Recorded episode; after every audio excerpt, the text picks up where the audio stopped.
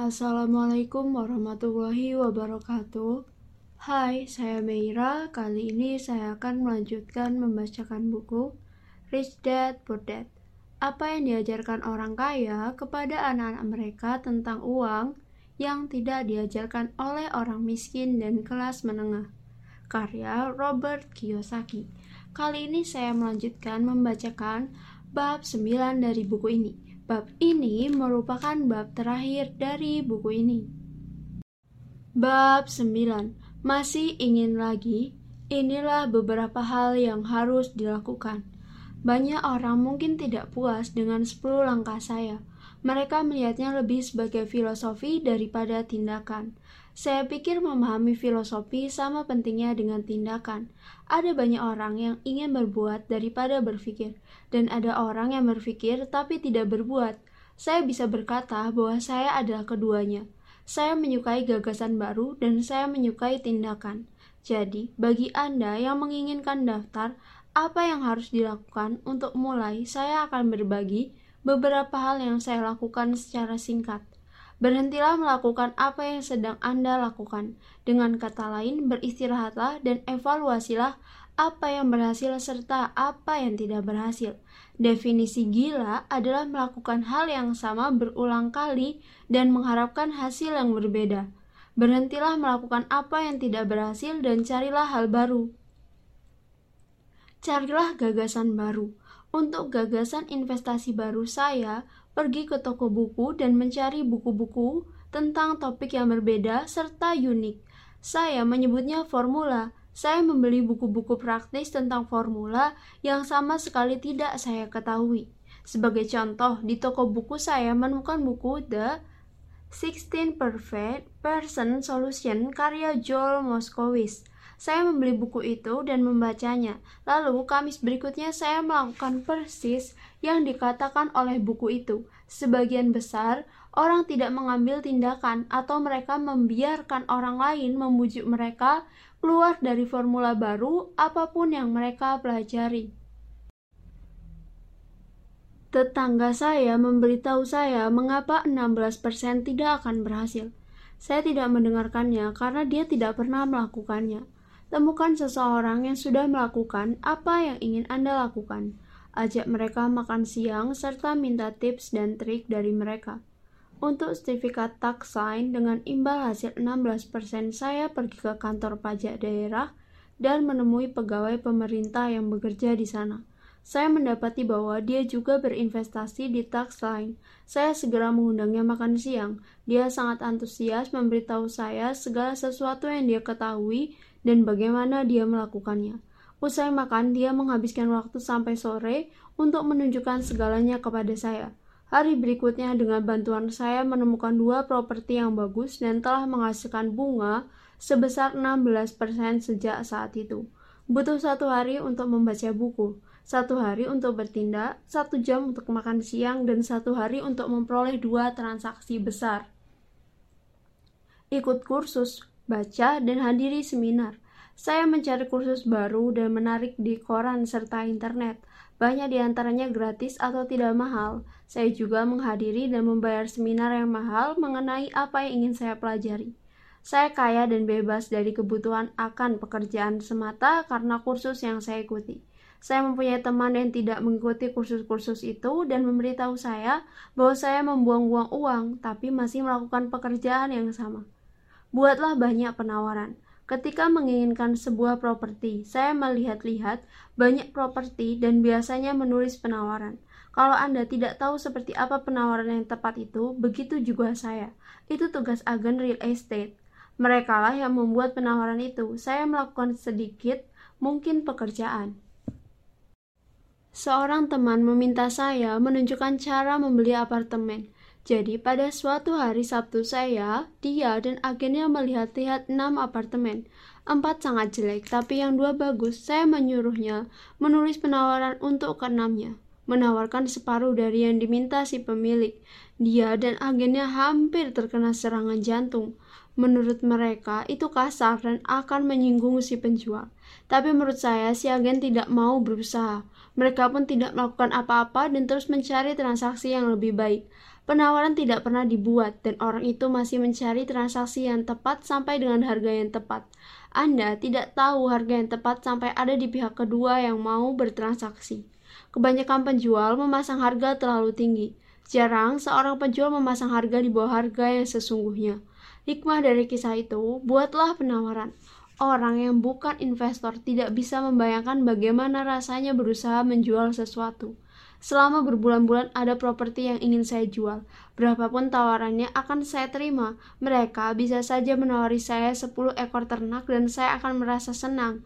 Bukan karena penawaran itu, tapi semata karena ada orang yang tertarik. Saya akan memberikan penawaran belasan. Saya akan memberikan penawaran balasan, mungkin berupa peternakan.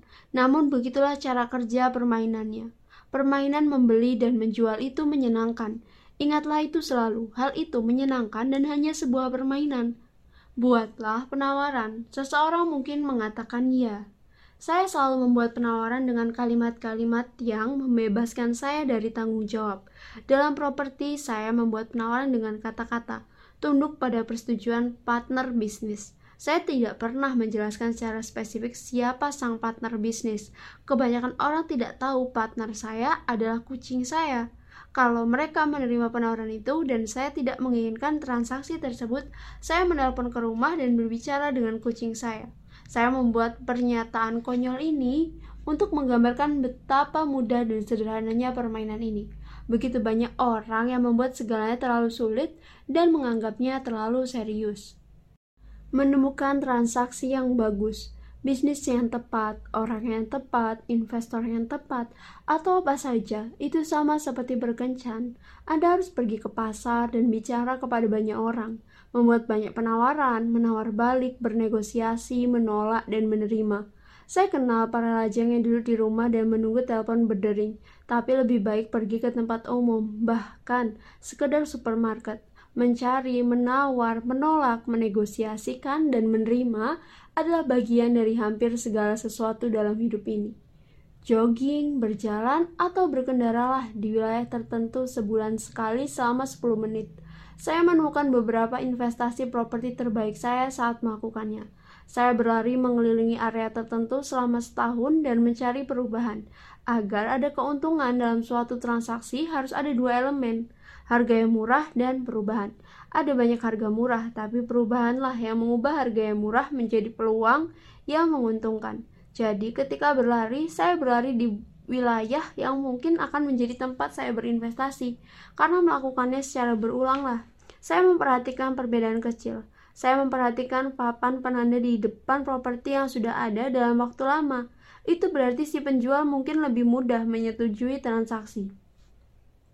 Saya mengawasi truk pindahan masuk atau keluar. Saya berhenti dan bicara dengan sang sopir. Saya bicara dengan pengantar surat. Sungguh mengagumkan betapa banyak informasi yang mereka peroleh mengenai suatu area. Saya menemukan area yang buruk, terutama area yang beritanya membuat semua orang ketakutan dan pindah dari situ. Beberapa kali setahun saya berkendara ke sana, menantikan tanda-tanda sesuatu berubah menjadi lebih baik. Saya bicara dengan para pedagang eceran, terutama pedagang baru, dan mengetahui kenapa mereka pindah ke situ. Hanya butuh beberapa menit sebulan, dan saya melakukannya sambil melakukan hal lain seperti berolahraga atau pergi ke toko. Carilah harga murah di semua pasar. Konsumen akan selalu miskin. Ketika supermarket mengadakan obral, misalnya tisu toilet, konsumen berdatangan dan stok pun habis. Namun ketika pasar perumahan atau saham mengadakan obral sering kali disebut kehancuran atau koreksi. Konsumen yang sama kerap berlari meninggalkannya. Ketika supermarket menaikkan harga, konsumen berbelanja di tempat lain. Namun ketika pasar perumahan atau saham menaikkan harga, konsumen yang sama sering kali bergegas membeli. Ingat selalu, keuntungan diciptakan saat membeli, bukan menjual. Carilah di tempat yang tepat. Seorang tetangga membeli kondominium seharga 100 ribu dolar. Saya membeli kondominium yang sama di dekatnya seharga 50 dolar. Dia berkata dia menunggu harga naik. Saya berkata kepadanya bahwa keuntungan dibuat ketika Anda membeli, bukan ketika Anda menjual. Dia berbelanja dengan broker properti yang tidak mempunyai properti sendiri. Saya berbelanja di lelang properti sitaan. Saya membayar 500 dolar untuk mengikuti kursus tentang cara melakukannya. Tetangga saya beranggapan 500 dolar itu untuk kursus investasi real estate itu terlalu mahal. Dia berkata tidak sanggup membayarnya dan tidak punya waktu untuk itu. Jadi dia menunggu harga naik. Carilah orang yang ingin membeli lebih dahulu. Setelah itu cari orang yang ingin menjual. Seorang teman mencari sebidang tanah. Dia punya uang tapi tidak punya waktu. Saya menemukan sebidang tanah yang luas, lebih luas dari yang ingin dibeli oleh teman saya mengikatnya dengan sebuah opsi, menelpon teman saya dan dia berkata mau membeli sepetak. Saya pun menjual sepetak tanah itu kepadanya lalu membeli tanah tersebut. Sisa tanah itu menjadi milik saya secara gratis. Hikmah dari kisah ini, belilah pai dan potonglah menjadi beberapa bagian. Kebanyakan orang mencari sesuatu yang sanggup mereka beli. Jadi mereka terlihat terlalu kecil. Mereka hanya membeli sepotong pai. Jadi, akhirnya mereka membayar lebih banyak untuk bagian yang lebih kecil. Para pemikir yang kerdil tidak mendapat keuntungan besar. Kalau ingin makin kaya, berpikirlah besar. Berpikir besar. Pedagang eceran suka memberikan diskon jumlah semata karena kebanyakan orang bisnis menyukai pemboros.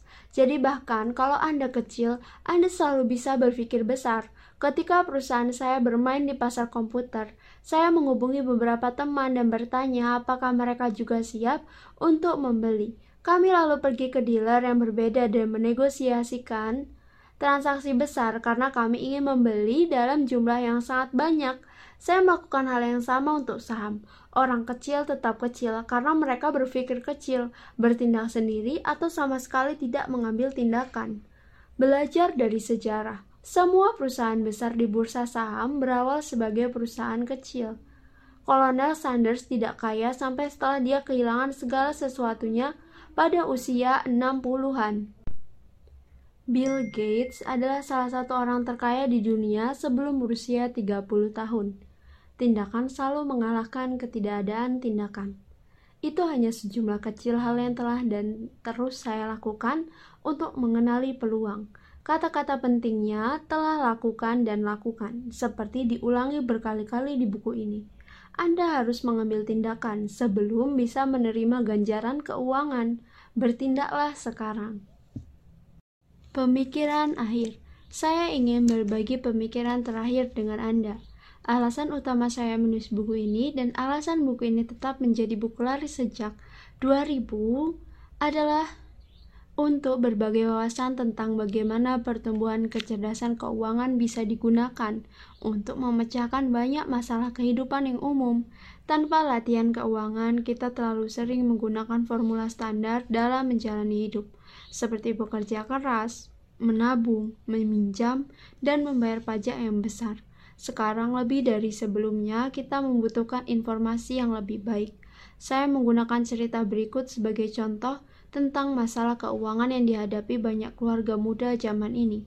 Bagaimana Anda mampu memberikan pendidikan yang baik untuk anak-anak Anda dan memenuhi kebutuhan Anda pada masa pensiun. Hal itu membutuhkan kecerdasan keuangan, bukannya kerja keras. Seorang teman suatu hari mengeluh tentang betapa sulitnya menabung untuk biaya kuliah keempat anaknya. Dia menyisihkan 300 dolar untuk dana kuliah setiap bulan dan sejauh ini hanya mengumpulkan sekitar 12.000 dolar. Dia punya sekitar 12 tahun lagi untuk menabung dana kuliah karena anak sulungnya saat itu berusia 6 tahun. Saat itu pasar real estate di Phoenix sangat mengerikan. Orang menjual rumah mereka. Saya menyarankan teman saya itu membeli rumah dengan sebagian biaya kuliah yang sudah dikumpulkan. Gagasan itu menarik baginya dan kami mulai mendiskusikan kemungkinan itu. Kekhawatiran utamanya adalah dia tidak mendapatkan kredit dari bank untuk membeli rumah lagi karena dia terlalu memperpanjang jangka waktu peminjaman. Saya meyakinkan dia bahwa ada cara-cara lain untuk membayar properti selain melalui bank. Kami mencari rumah selama dua minggu, rumah yang memenuhi semua kriteria yang kami tetapkan. Ada banyak pilihan, jadi proses pencarian rumah itu menyenangkan. Akhirnya kami menemukan sebuah rumah dengan tiga kamar tidur dan dua kamar mandi di sebuah lingkungan yang sangat bagus.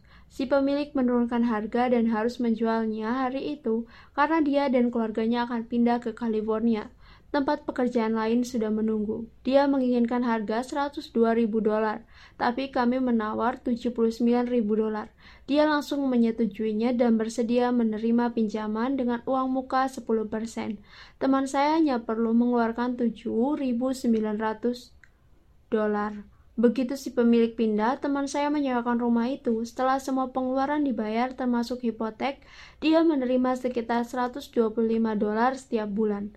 Rencananya adalah mempertahankan rumah itu selama 12 tahun dan membiarkan hipotek dituntaskan lebih cepat dengan menambahkan 125 dolar ekstra ke nilai pokoknya setiap bulan. Kami membayangkan dalam 12 tahun sebagian besar hipotek akan lunas dan dia bisa mendapat 800 dolar sebulan saat anak sulungnya masuk kuliah.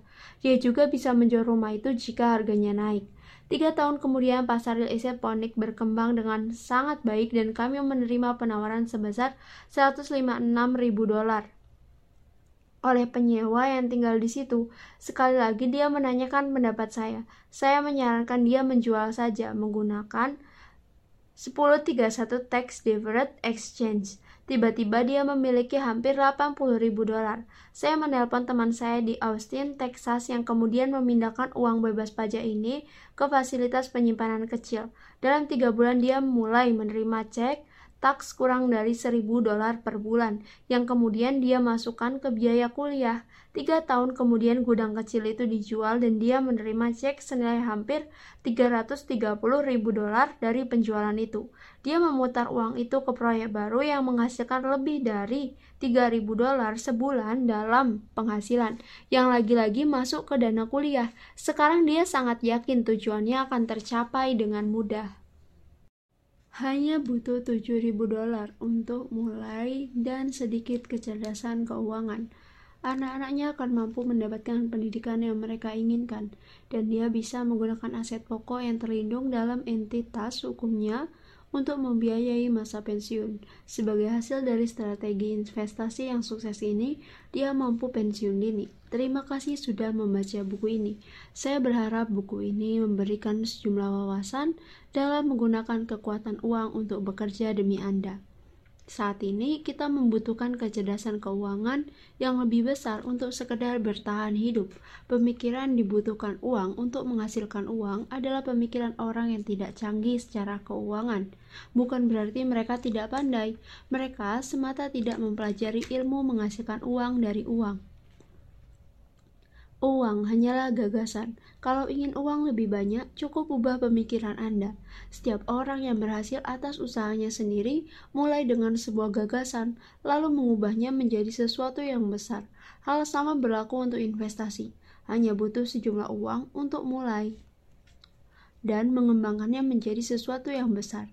Saya bertemu dengan begitu banyak orang yang menghabiskan hidup untuk mengejar transaksi besar atau berusaha mengumpulkan banyak uang untuk mendapatkan transaksi besar, tapi bagi saya itu hal yang bodoh.